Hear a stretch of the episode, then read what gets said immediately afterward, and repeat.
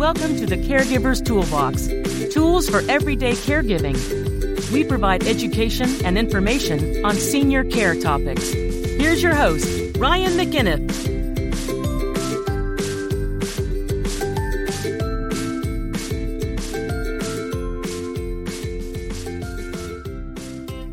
Hello, everybody, and welcome to another episode of the Caregiver's Toolbox Tools for Everyday Caregiving.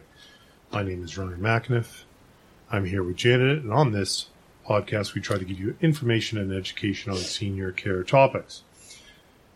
Programming note maybe you've noticed we haven't posted or uploaded any podcasts recently, and maybe you can hear in my voice it's still a little bit raspy and it's still a little bit uh, unlike my normal day to day voice. And that is because we had a nice little head cold virus or bacteria or whatever it was came through the office in a good fell sweep.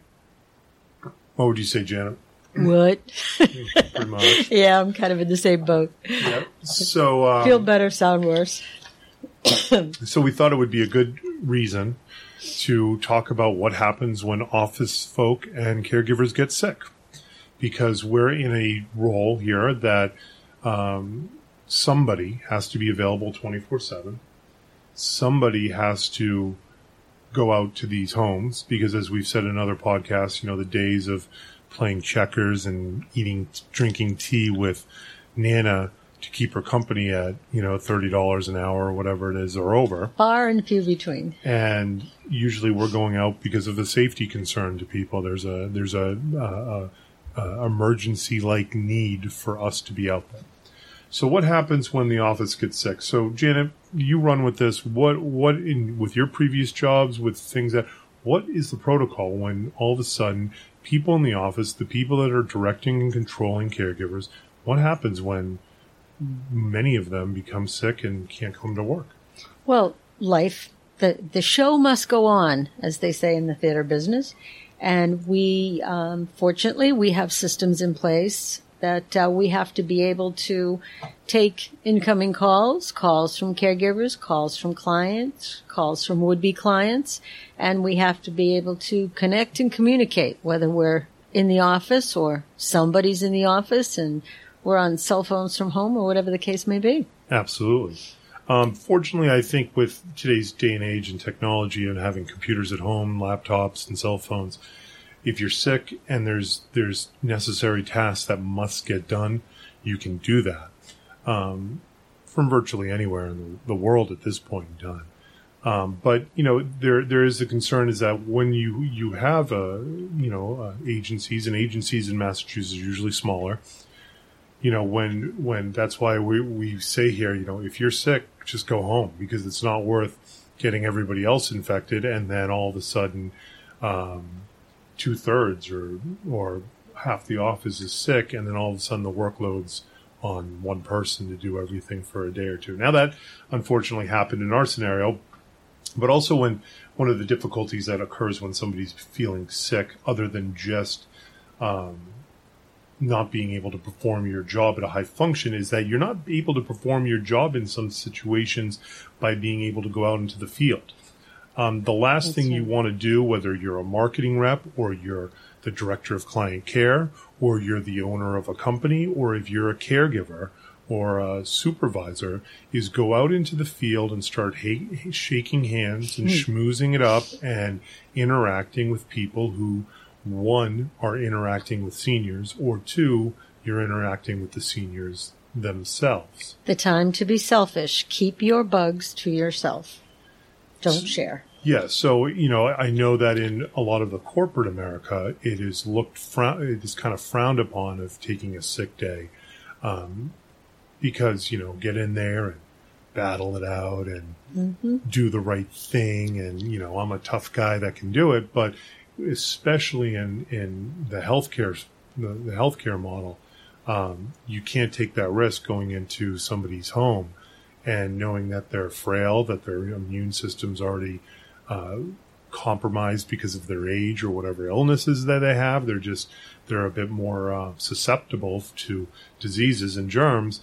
And going in there and shaking their hand after you've been hacking up a lung in the in the car on the way over there. Yeah, um, there's a there's a tricky double standard when it comes to the actual care, um, in that caregivers, as much as they may feel they just have the sniffles or they think they're okay and they really want to work, we don't want them taking their cold into a client's Yeah. house and we want them to stay home. And yet the flip side of that is be, if the client's got a cold, that may be all the more reason they need us to be there because they need more assistance. So you have to work with the two sides and they'll say, well, if Mrs. Smith has a cold and I can go in and take care of her and wear a mask or whatever, why can't I go in with a cold and wear a mask and whatever? So it's, you know, it's a double standard, but we have to acknowledge it as such. But the thing is, if the staff is sick, they can't do their best care and they could compromise a client. If the client is sick, they may need us that much more. So we need to take precautions so that our staff doesn't get whatever the client has, but they still need us. So Yeah. it's a little bit of a double standard, but that's the way it is. And generally, the rule of thumb with caregivers is that if the caregiver is sick, just it's it's best to call us up. And and in situations where you have family members that are involved in their parents' care, they will call up upset that a caregiver showed up to the home mm-hmm. sniffling or blowing their nose or whatever it might be outside of allergies and then you know you have to reprimand and speak with that caregiver on what the policies are within your company about um, about being sick and showing up to a job. And certainly you know we've all been on call long enough to hate getting that call at 10 p.m or even if you're not on call you hate getting the call at 4 o'clock in the afternoon that says i can feel it coming on. Yep. and I'll try to get a good night's sleep tonight, but I'm guessing that tomorrow I'm going to be not able to come to work. But it's better to be proactive and knowing about that as soon as possible than Yeah. reactive at 7:58 in the morning and finding out that the person's not showing up for their shift that's due to start in 2 minutes and 30 seconds. It, it's far better to disappoint a client and a family requesting if they want a fill-in, somebody that maybe doesn't know the routine, rather than disappoint them with sending the bubonic plague into their house. Absolutely. So, I mean, those are the, the things, and I thought it was a good, quick little uh, podcast to one explain why we had been kind of uh, uh, quiet. Um, sometimes business does get into the, the way of things, but generally we try to get two or three of these out per week. And uh, this last week it was just difficult because we were, we were even when we were feeling good, we sounded like um, we had a frog in our throat, anyway. So it it, it didn't um, think it would translate very well over this medium. Yeah, and this one was nasty enough to actually stay stay home under the covers a couple days. Yeah, absolutely. So- So. anyways, those are kind of some of the policies that um, you should know, and this kind of also leads into emergency preparedness. And since it is October, and I'm sure we'll go over this once the snow hits because it's always a big topic.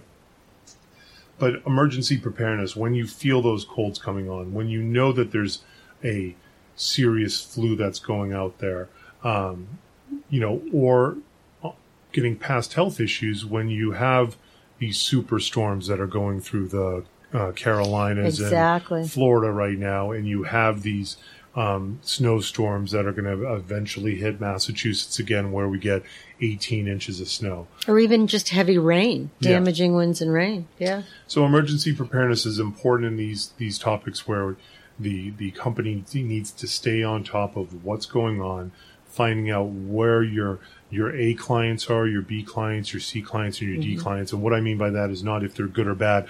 Those that must have care, those that should have care, those that would like to have care, and those that don't need to have care. Um, and then, you know, if somebody's needs, you know, you go into somebody's home to help them with groceries and a shower that can be put off for a day or two with no real ill will consequences.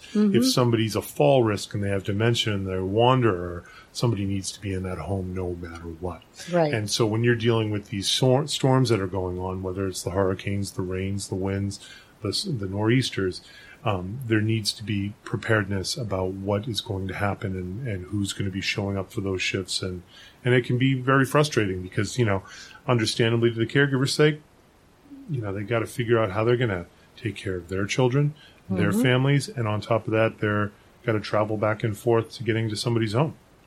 Yeah, I mean, they can be willing to get in the car and come over, but one thing that I think everybody has noticed um, throughout New England, and I'm sure there's things happening in other parts of the country that are very similar, that we have a lot of old trees coming down. So it's not even the snow, but it's just a matter of roads are getting blocked because of flash floods or because of trees or whatever else. So um, even though the caregiver is willing to get there, sometimes it's hard to get to the house. Absolutely. So, you know, with the storms, unfortunately, if you're in the south and you're looking at all these hurricanes, you know, being proactive. Now, when you're dealing with a hurricane that's coming through and it's supposed to be doing significant damage, and you know, you, you things like that, I'm sure there are many home health aides on the Panhandle that are like, "Listen, we're not going to be able to show up. We're we're being told we need to evacuate right now. Right. If you're unwilling to evacuate, then that's your prerogative." the home health aide isn't going to be showing up because they're evacuating out of town. But that obviously puts a lot of stress on the senior population. And as you know, it's it, I think it's pretty clear that um, with the, the the issues we're having with more and more storms and Mm-hmm. more and more, you know, when it's it's it seems to be getting when it's when it's arid, it's really arid. When it's wet, it's really wet, and when it's cold, it's really cold, kind of thing. Um, how's that going to affect you know being able to provide help in the home for an aging population that's growing substantially and everybody wants to stay in their home as long as they can And you have folks, if they have any kind of a, a cognitive deficit, any kind of a dementia, where routine is so important, this just puts their world into a, a bit of a tailspin. And then you have the, I like to refer them as the stubborn Yankees around here, Yeah. that, um, you know, the, the rain could probably come up to the windows and they're staying in the house. they're going to stay with it no matter what. Um, I saw someone on the news just last night that was uh, down in, in Florida and half of the house, the top half was missing, but there was one room, I guess, that was still intact. So the guy came out to talk to the reporter and the wife was in that one room. She had medical conditions. She couldn't be evacuated. And they said, well, what, what are you going to do? Well, we have a mobile home out back. So I think we can probably get her out there and it'll be warmer and drier. I mean, they're not going anywhere. yeah So, you know, there, there are things that, what do you do? Um, I think it's safe to say that if someone is in a facility, be it not just a hospital, but a nursing home, an assisted living, they have safety procedures and they practice them and they have drills and they know what they need to do. When it comes to someone living in their own home, you also need to have a few plans in place. Yep. You know, if the power goes out, the phone goes out, the heat goes out, there's no food. What, what's the plan? And I think one of the, the best things that everybody should do is there should be a current list of medications and who the physicians are, who Yeah. the contacts are. And to have that in the home. So be it, if it's not a caregiver that's there, you may find that you have a very good neighbor next to your, your parents and they do have to evacuate to a local school or something. You want to have that for them to take with them. Absolutely. And so those are just some things to, to think about. But you know, when uh, when the the cold comes and the sick people get sick and the storms start coming and things like that, it's always good to know that hey, what's your what's your agency's plan? What is Yep. the protocol with that? And also making your own plan just in case you're on your own because the storms are getting worse and they seem to be the 500 year storms seem to be happening every six months instead of every 500 years. I think it's possible. I, I said to my father, who's 88, you know, I think we're coming back to the days when you had to walk through the deep snow both ways just to get the paper, you know? it feels like maybe those times are coming back. I don't know. Very, very much so, right? Well, anyways, thank you, Janet, and uh, we will get you on the next one. Have a good day, everybody. Take care.